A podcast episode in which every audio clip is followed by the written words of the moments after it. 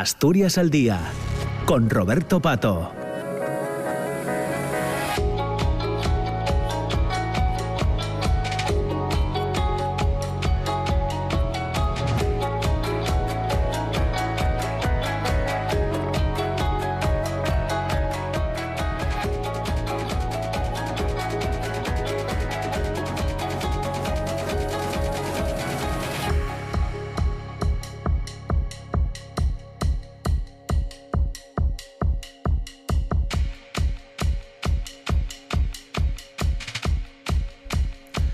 10 de la mañana, 8 minutos. Ya nos hemos puesto al día con las noticias. Continuamos ahora con la segunda parte de Asturias al Día que nos acercará como cada mañana aquí en RPA, en la radio pública, hasta las eh, diez y media.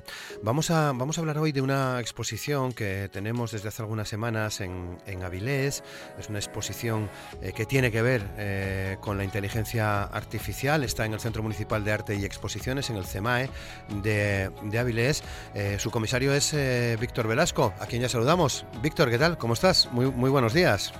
Hola, muy buenos días. Bueno, qué, qué oportuna esta, esta muestra, esta, esta exposición, em, con todo lo que estamos hablando em, en relación a la, inteligencia artificial, hoy mm, muy vinculada al arte, luego nos meteremos en ese asunto, ¿no? Pero creo que además, si no me equivoco, vuestra, vuestra intención es la de también generar ese debate o de ver qué se puede hacer en relación con el arte desde la inteligencia eh, artificial.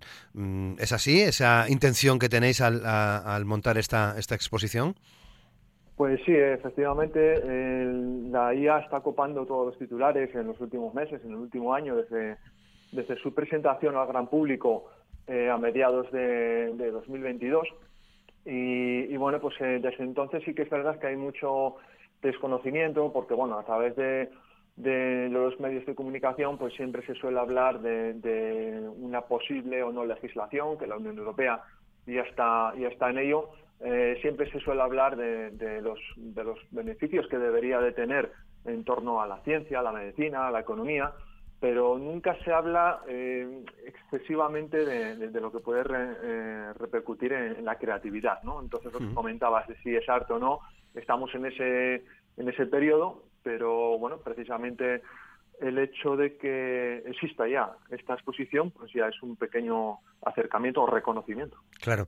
Eh, bueno, creo que además esta exposición eh, tiene para ti una importancia, digamos, especial, porque si no me equivoco, Víctor, es eh, en la primera en la que actúas como comisario, ¿verdad?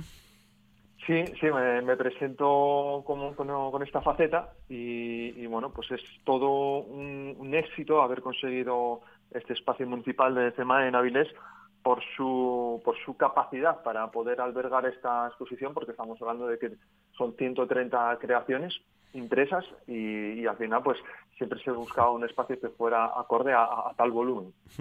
Bueno, pero hay un poco de vértigo, ¿no? Al al iniciar esta, eh, y esperemos que, tenga muchos éxitos, eh, carrera como comisario, Víctor?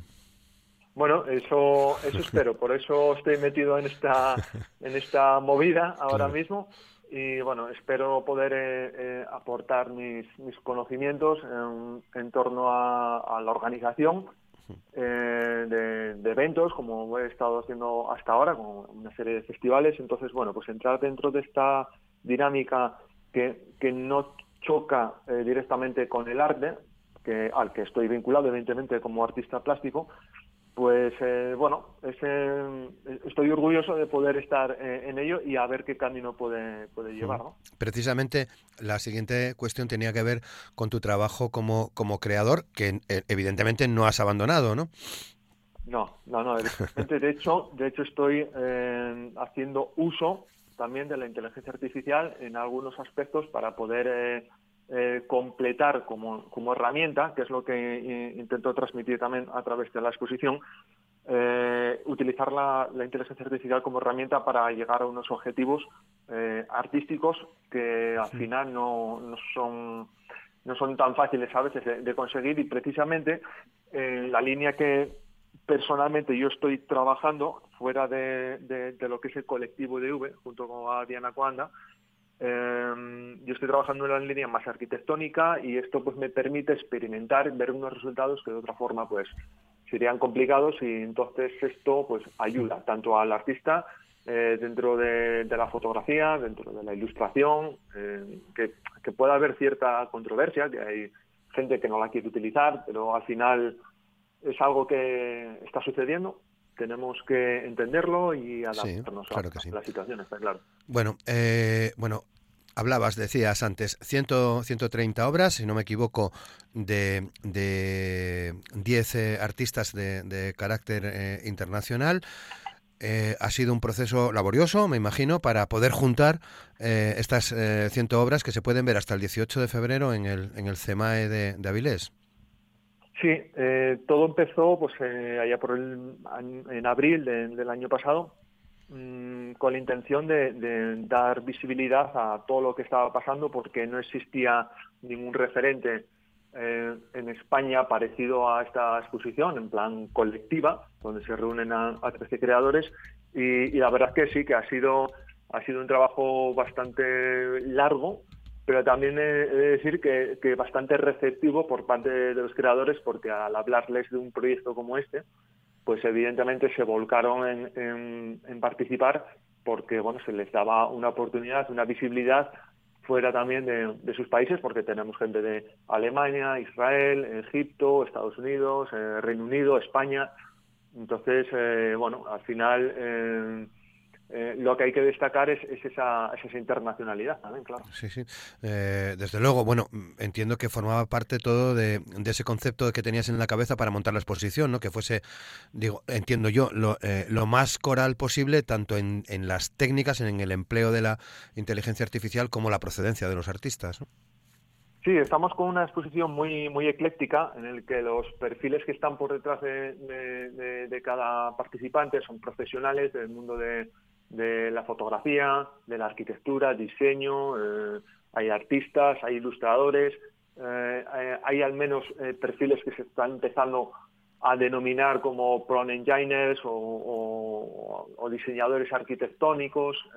en definitiva, todo son creadores digitales que aprovechan sus conocimientos profesionales, usan, como decía antes, la, la IA como herramienta y al final pues transmiten su, su mente o su, subconsciente en las creaciones que, están consiguiendo. Tenemos gente, por ejemplo, de, que trabaja en, videografía, que, estuvo en, Hollywood, por ejemplo, ahora mismo está viviendo en Canadá.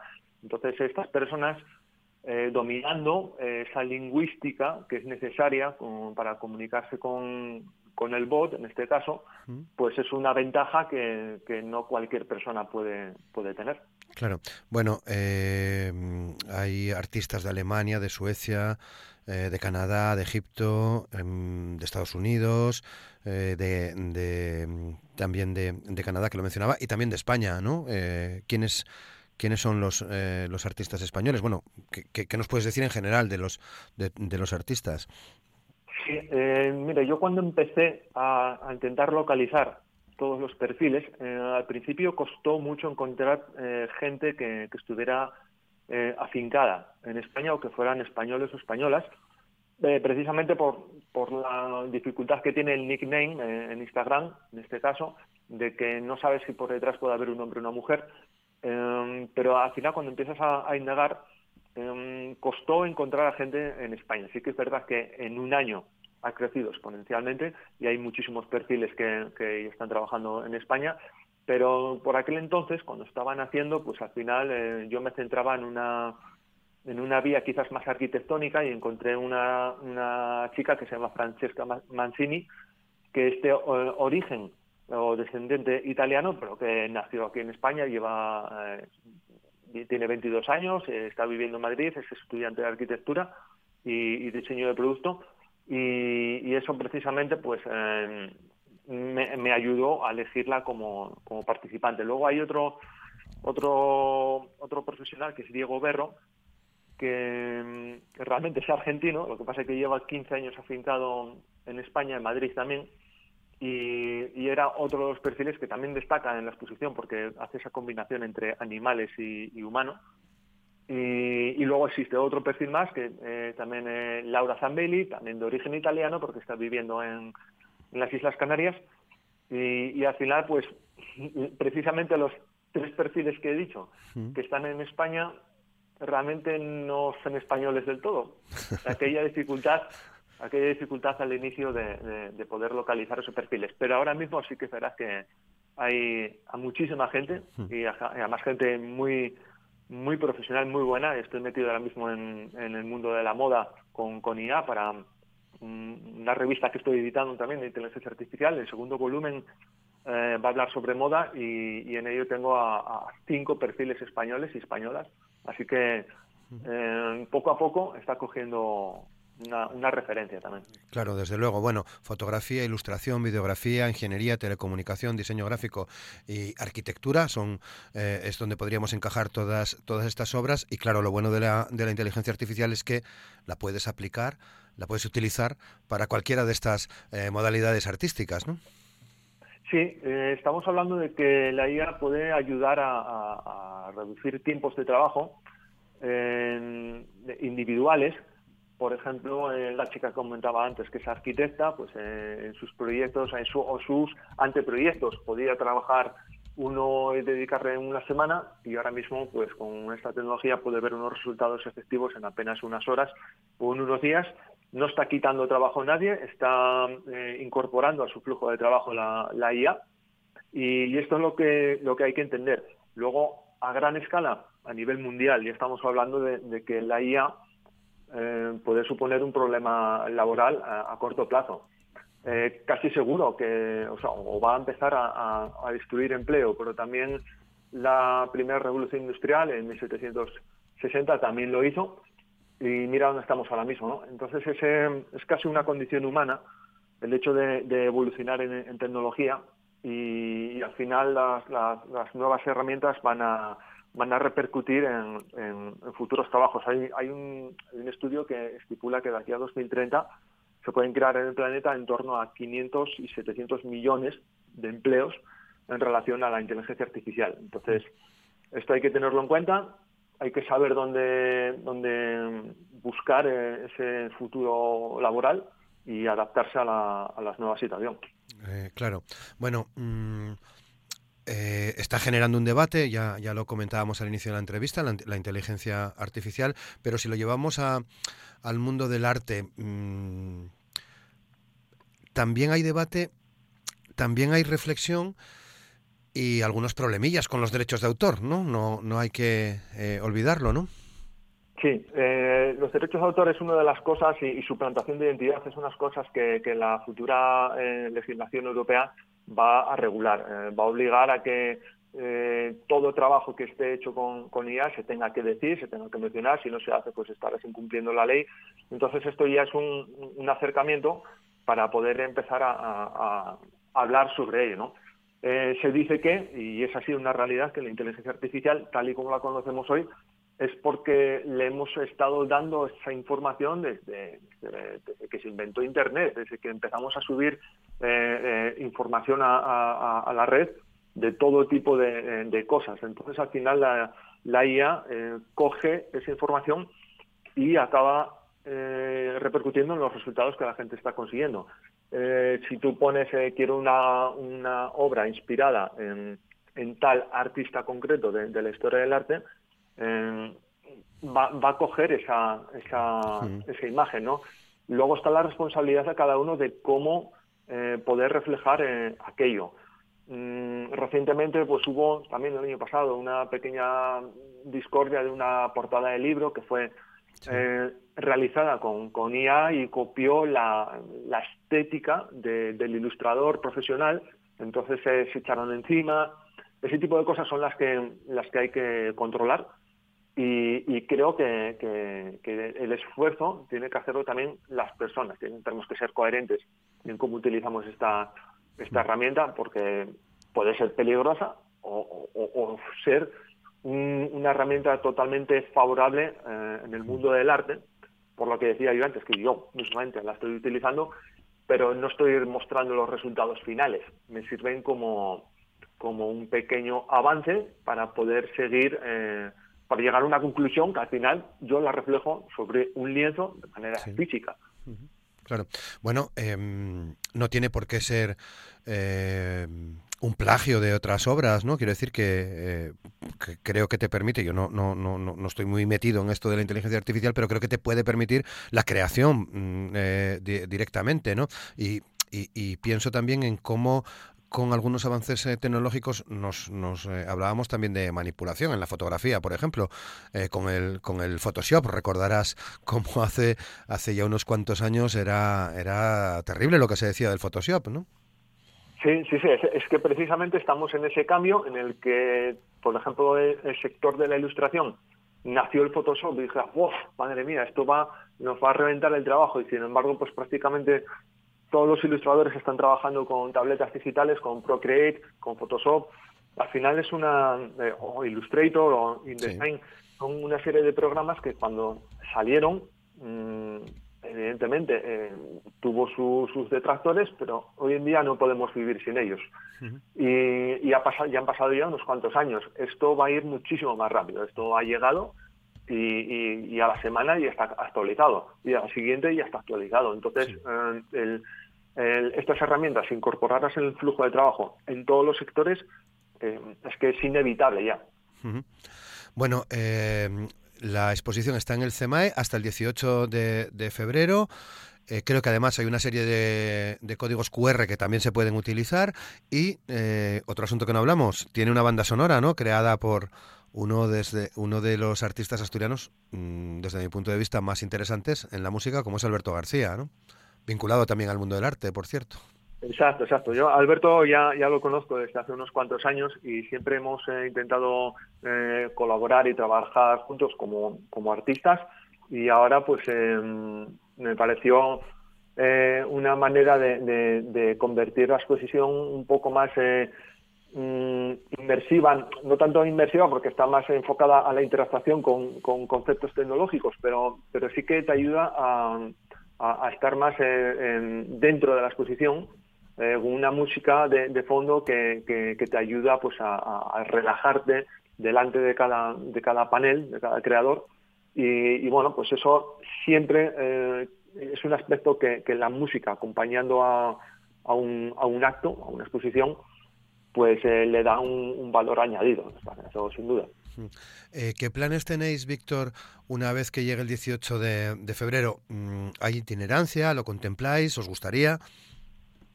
Eh, no hay nada más que me gustara que fuera a, otro sitio. Estoy intentando trabajar en, una, futura itinerancia, eh, esperando que bueno haya algún centro eh, en Asturias que, lo, que la pueda acoger y, si no, pues, pues también existe la posibilidad de, hablar con, el exterior, por Asturias también.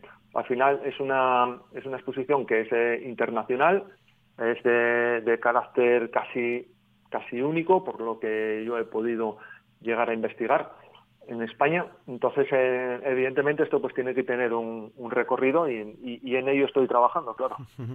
Bueno, y pensando ya en futuras exposiciones, aunque no nos desveles eh, o que nos cuentes hasta donde puedas, pensando en seguir, bueno, como nos decías, en seguir como, como comisario, pero ya tienes en la cabeza, ya está bullendo un nuevo proyecto.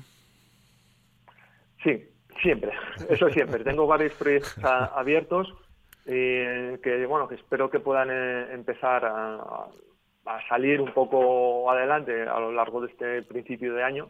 Y tampoco puedo decir mucho más porque todavía no hay mucha información que, se pueda decir, pero bueno, eh, el, motor de la cabeza está constantemente activo y, y esperando también al momento adecuado muy bien.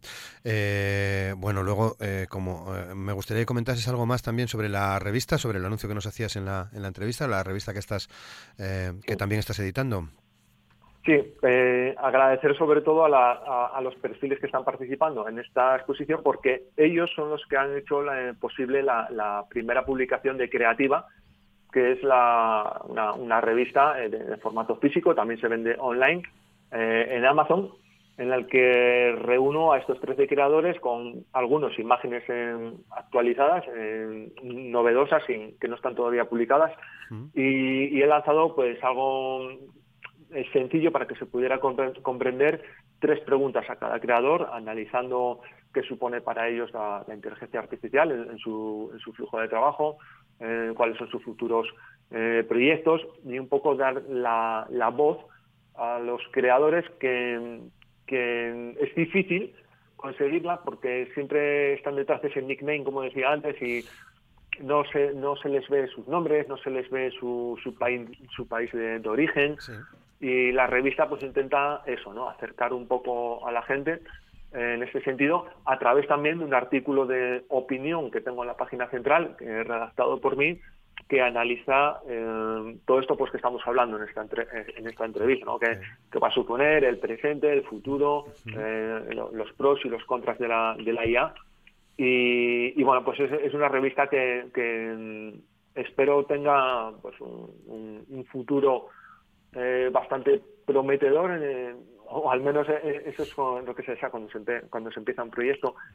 Eh, de tal forma que los siguientes números pues van a hablar de, el siguiente volumen 2 va a hablar de moda, ya estoy cerrando con, con 10 creadores internacionales también españoles y españolas, el siguiente volumen hablará de arquitectura, el cuarto de erotismo, el quinto de animales, hay una serie de, de, temas casi infinitos en torno a la distopía, la, ciencia ficción, el steampunk, el surrealismo, el poshumanismo. Hay muchísimos temas eh, que se están trabajando eh, a través de Internet y, y son susceptibles de salir en esta revista. Muy bien.